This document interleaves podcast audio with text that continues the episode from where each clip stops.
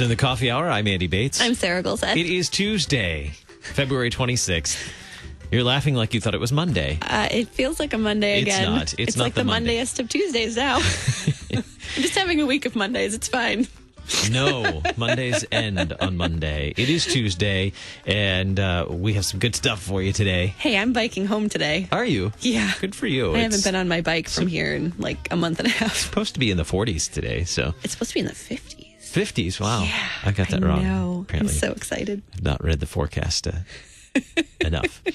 Uh, actually, avoid it lately. yeah, I don't even. It's, it's yeah. No. Uh, speaking of encouraging, uh, have you? Th- what does it take to be a writer? it's a really good question. It's a good question, and we're going to talk with one of our favorite authors about that in just a little bit. Thanks to our friends at Concordia University, Wisconsin. cuw.edu is the website for Concordia University, Wisconsin. And I was just uh, I was on their website yesterday, actually, looking uh, looking at uh, looking up some information. No, I'm not working on another degree. It's, I I'm not sure I is- believe you. If my wife is listening, I'm not working on my umpteenth degree, although that would be fun. Perpetual uh, student. Um, but uh, was looking on their website and uh, it, looking for professor information, you know, scheduling interviews, that sort of thing. And uh, Mm-hmm. Doing our jobs, you know. There are so many classes there that I want to take. So you know, in my spare time. So everybody else should vicariously take classes for you, that's what I'm saying. and then just you know tell you about them. Yeah, I just exactly. cuw.edu is the the website to uh, check out for Concordia University, Wisconsin. Live uncommon. Um, so we're going to talk with someone who's great at something that I am not, which is really exciting. So I can live vicariously through her. Katie Schuermann is author of a, a whole slew of books, great books. Um, He restores my soul. He remembers the Barren. Um, uh, oh, the. Oh, The all series that I can't think of the name right now. Yeah, that one. Good morning, Man. Katie. called the Anthems of Zion series. Thank you. We just set Thank that up you. for you to tell us. Oh, so so good to have you with us this morning, Katie. Thanks for joining us. It's great to be with you on the second Monday of the week. wah, wah. Do you have days like that too, where it seems like Monday all over again, or as a writer you just have no calendar and no schedule, right? I have no calendar. Well, I It's have like a being calendar, retired. but I have no sense of grounding insofar as what day it is, except for Sunday. Sunday really sticks out to me. Aha. That's probably a good thing. yeah, every other day is is kind of you know. I don't know what the name of it is, but it's a day. It's a day that ends in Y. Mm-hmm. Why did I even get out at no? Uh, so ah, I saw a picture of yours on Twitter uh, last month at some point, and it was this teaser. Which is where all good interviews begin. I It's saw a picture on Twitter. I do get a lot of good stuff from Twitter. but it was a teaser and it said chapter one. And I went, ooh, this is exciting. So, uh, is there is there anything in the works from you? There is, uh, and works is a great word for it. There's a lot of work going on right now, um, and I can't quite swim my way through all of it to any sense of clear direction. But um, yes, I am trying to start my my fourth fiction book. Mm. And I should actually I should restate that.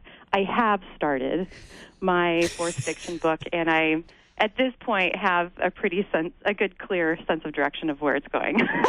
That's but good. ask me when I posted that picture, Sarah, and we would have just been crying and you would have been handing me tissues. So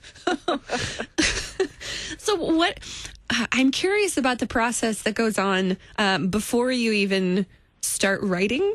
Uh, what what happens? What what's the um, the thought process or the the I don't know journey experiences whatever buzzword you want to use uh, that happens before you even start writing a chapter? I have had a variety of different experiences, and I have found that um, the variation comes with uh, the difference in each book.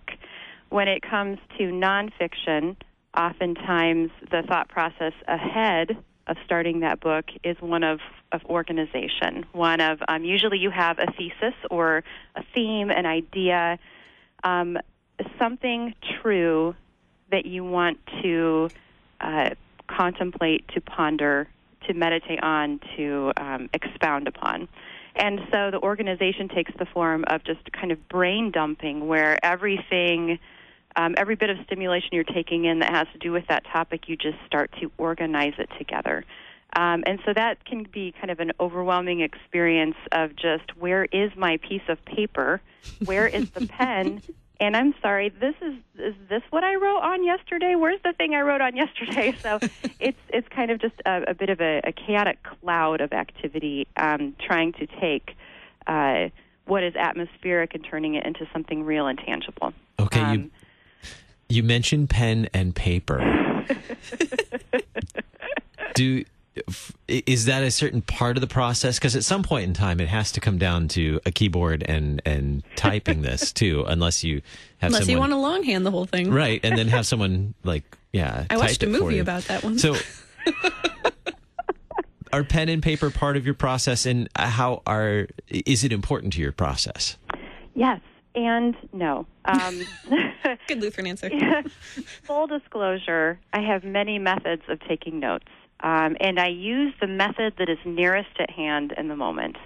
I, I, I am an iPhone user, and I have a Notes app, and it is not uncommon to see me grab my phone and just start typing a note uh, to myself. The benefit of that is that I can then text that information to myself or email it to myself, which, um, or I'm sure there's a fancier, faster way to do it. But every girl has her own process, and I don't like my process interrupted. So um, there's a way for me to get that note onto my laptop.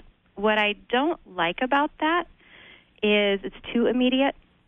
Um, that may sound counterintuitive, but uh, sometimes the process of writing is not just getting the information as fast as you can to where you need it.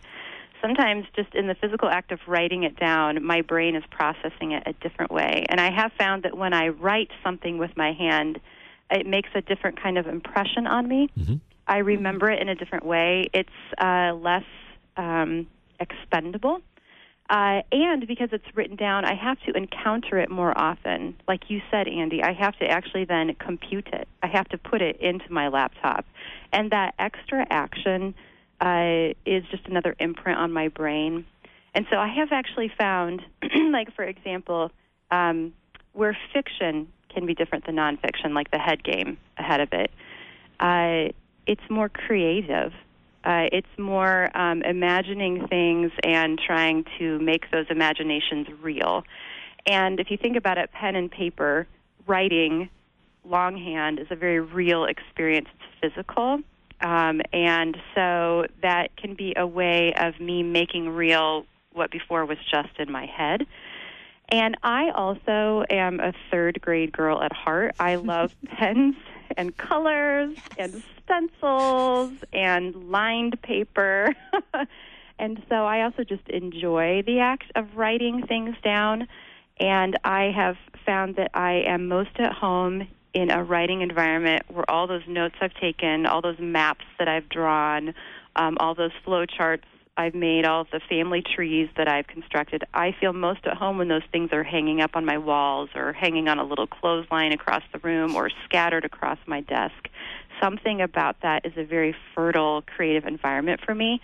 Um, whereas I can take the exact same notes on the computer and print them out, but my eye doesn't fall in love with that information the same way it does when I see it in my own hand. Um, so there is something to finding a method that spurs creativity, um, that uh, that keeps your creative process going, that engages you because you know writing takes a very long time. Books don't happen in a night, and so anything you can find that helps you enjoy the process more.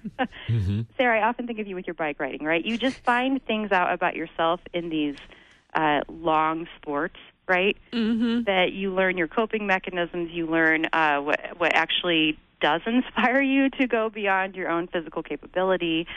Writing is very similar in that regard. You just find these things that that help you continue beyond when your brain says, "No, it's another Monday." So is, is I'm not a wordsmith here, but is the word cathartic appropriate here? Hmm. Ooh, I love that word. I do I- too, you and I felt I, I, I felt moved to use it. But I don't know if that was appropriate for this. it is appropriate. Catharsis for me in the writing process is about, you know, 5% of the experience. I would say it's 95% work, 5% catharsis. But the catharsis is so special and so important and so worth it that you don't mind doing the 95% work to get that catharsis. And for me, um, I do sometimes have catharsis in the planning stages of a book, but th- that that's not as typical for me. Um, I'm sure some authors experience that, but for me, a lot of the catharsis happens in the writing of the book, um, and that catharsis usually takes the shape for me of you finally hit upon something true that you can say that you didn't know you could say until you worked and wrestled with a particular chapter or a particular character or a particular storyline. Um, and that's part of the long-term goal of writing. It's part of what keeps me going. Is I know that it's it's a trusting, it's a faith that that knows that God gives all good gifts, and and just because I'm starting a chapter and I don't love it doesn't mean that God can't throughout that process give me something really good in it. And uh, I suppose that's where experience is helpful. Um, you can just go blindly and dumbly into a project knowing that, that you're pretty dumb about something, but know that in the work of it, in the study of it, in the toiling and the wrestling, um, God, uh, He disciplines you and He uh, and He gives good gifts. hmm absolutely. And there's, I think, in, in in any creative process, I don't, I don't do a ton of writing. I used to do like poetry back in the day, in like high school. But in, in the creative process, there's there's a lot of um, push and pull and, and tension and release when you're when you're trying to figure something out and you're trying to, I don't know, in design, you're trying to solve this problem of of how to get it to work, and then you get it to work, and it's like, yes, I got it to work, but now there's another problem, and I need to solve this problem. The It's- tension and release, that's a really great phrase to apply to it, Sarah. I would say if we're thinking in the term of a week, you've got four days of tension, and that fifth day you get some release. Yeah. And it is a cycle. And you learn that cycle, and you learn to just kind of trust that process. Um, and I have learned that if you don't have the four days of toiling, uh, you often don't really come up with uh, something truly excellent to say. There's just, and and as a Christian, um, there's something in that too that that mimics life. Uh, that that waiting on the Lord in all things. um, and so there's it's a familiar space for me. Maybe that's why I don't mind returning to it so much. Yeah, yeah. Do you have a a, a favorite thing or or something that, that you get the most joy out of uh, in, in the in the writing process? Yes. Uh, of course, there are little things I enjoy along the entire journey, but probably most consistently, the thing that brings me the greatest joy. Um, maybe I can say it best this way.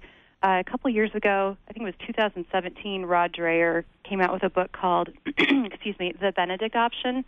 And our congregation, we had a little summer book group where we read it together and discussed it together. And in reading that book, um, Walker Percy, he's a, a novelist, and Rod Dreher is talking about things that Walker Percy um, uh, believes and, and ideas he's a proponent of. Um, Walker Percy in this book says that um, you know Christianity is a true story, um, and it's our story, and it's our story to tell. Um, we have been given the gospel to proclaim, um, and we should not trust the world to tell that story. Uh, in fact, when the world tells the story of Christianity, the world gets it wrong, um, usually perverts it.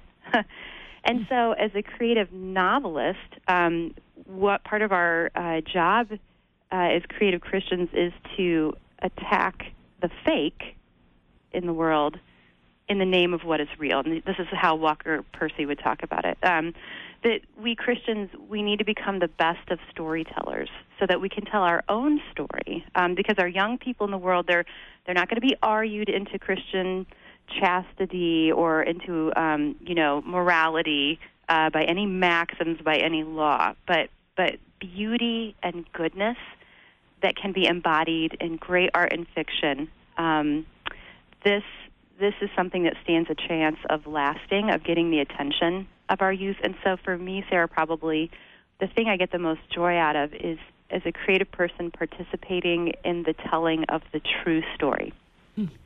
Well, That writing process uh, is is quite a process and a creative process, and we have an opportunity to share.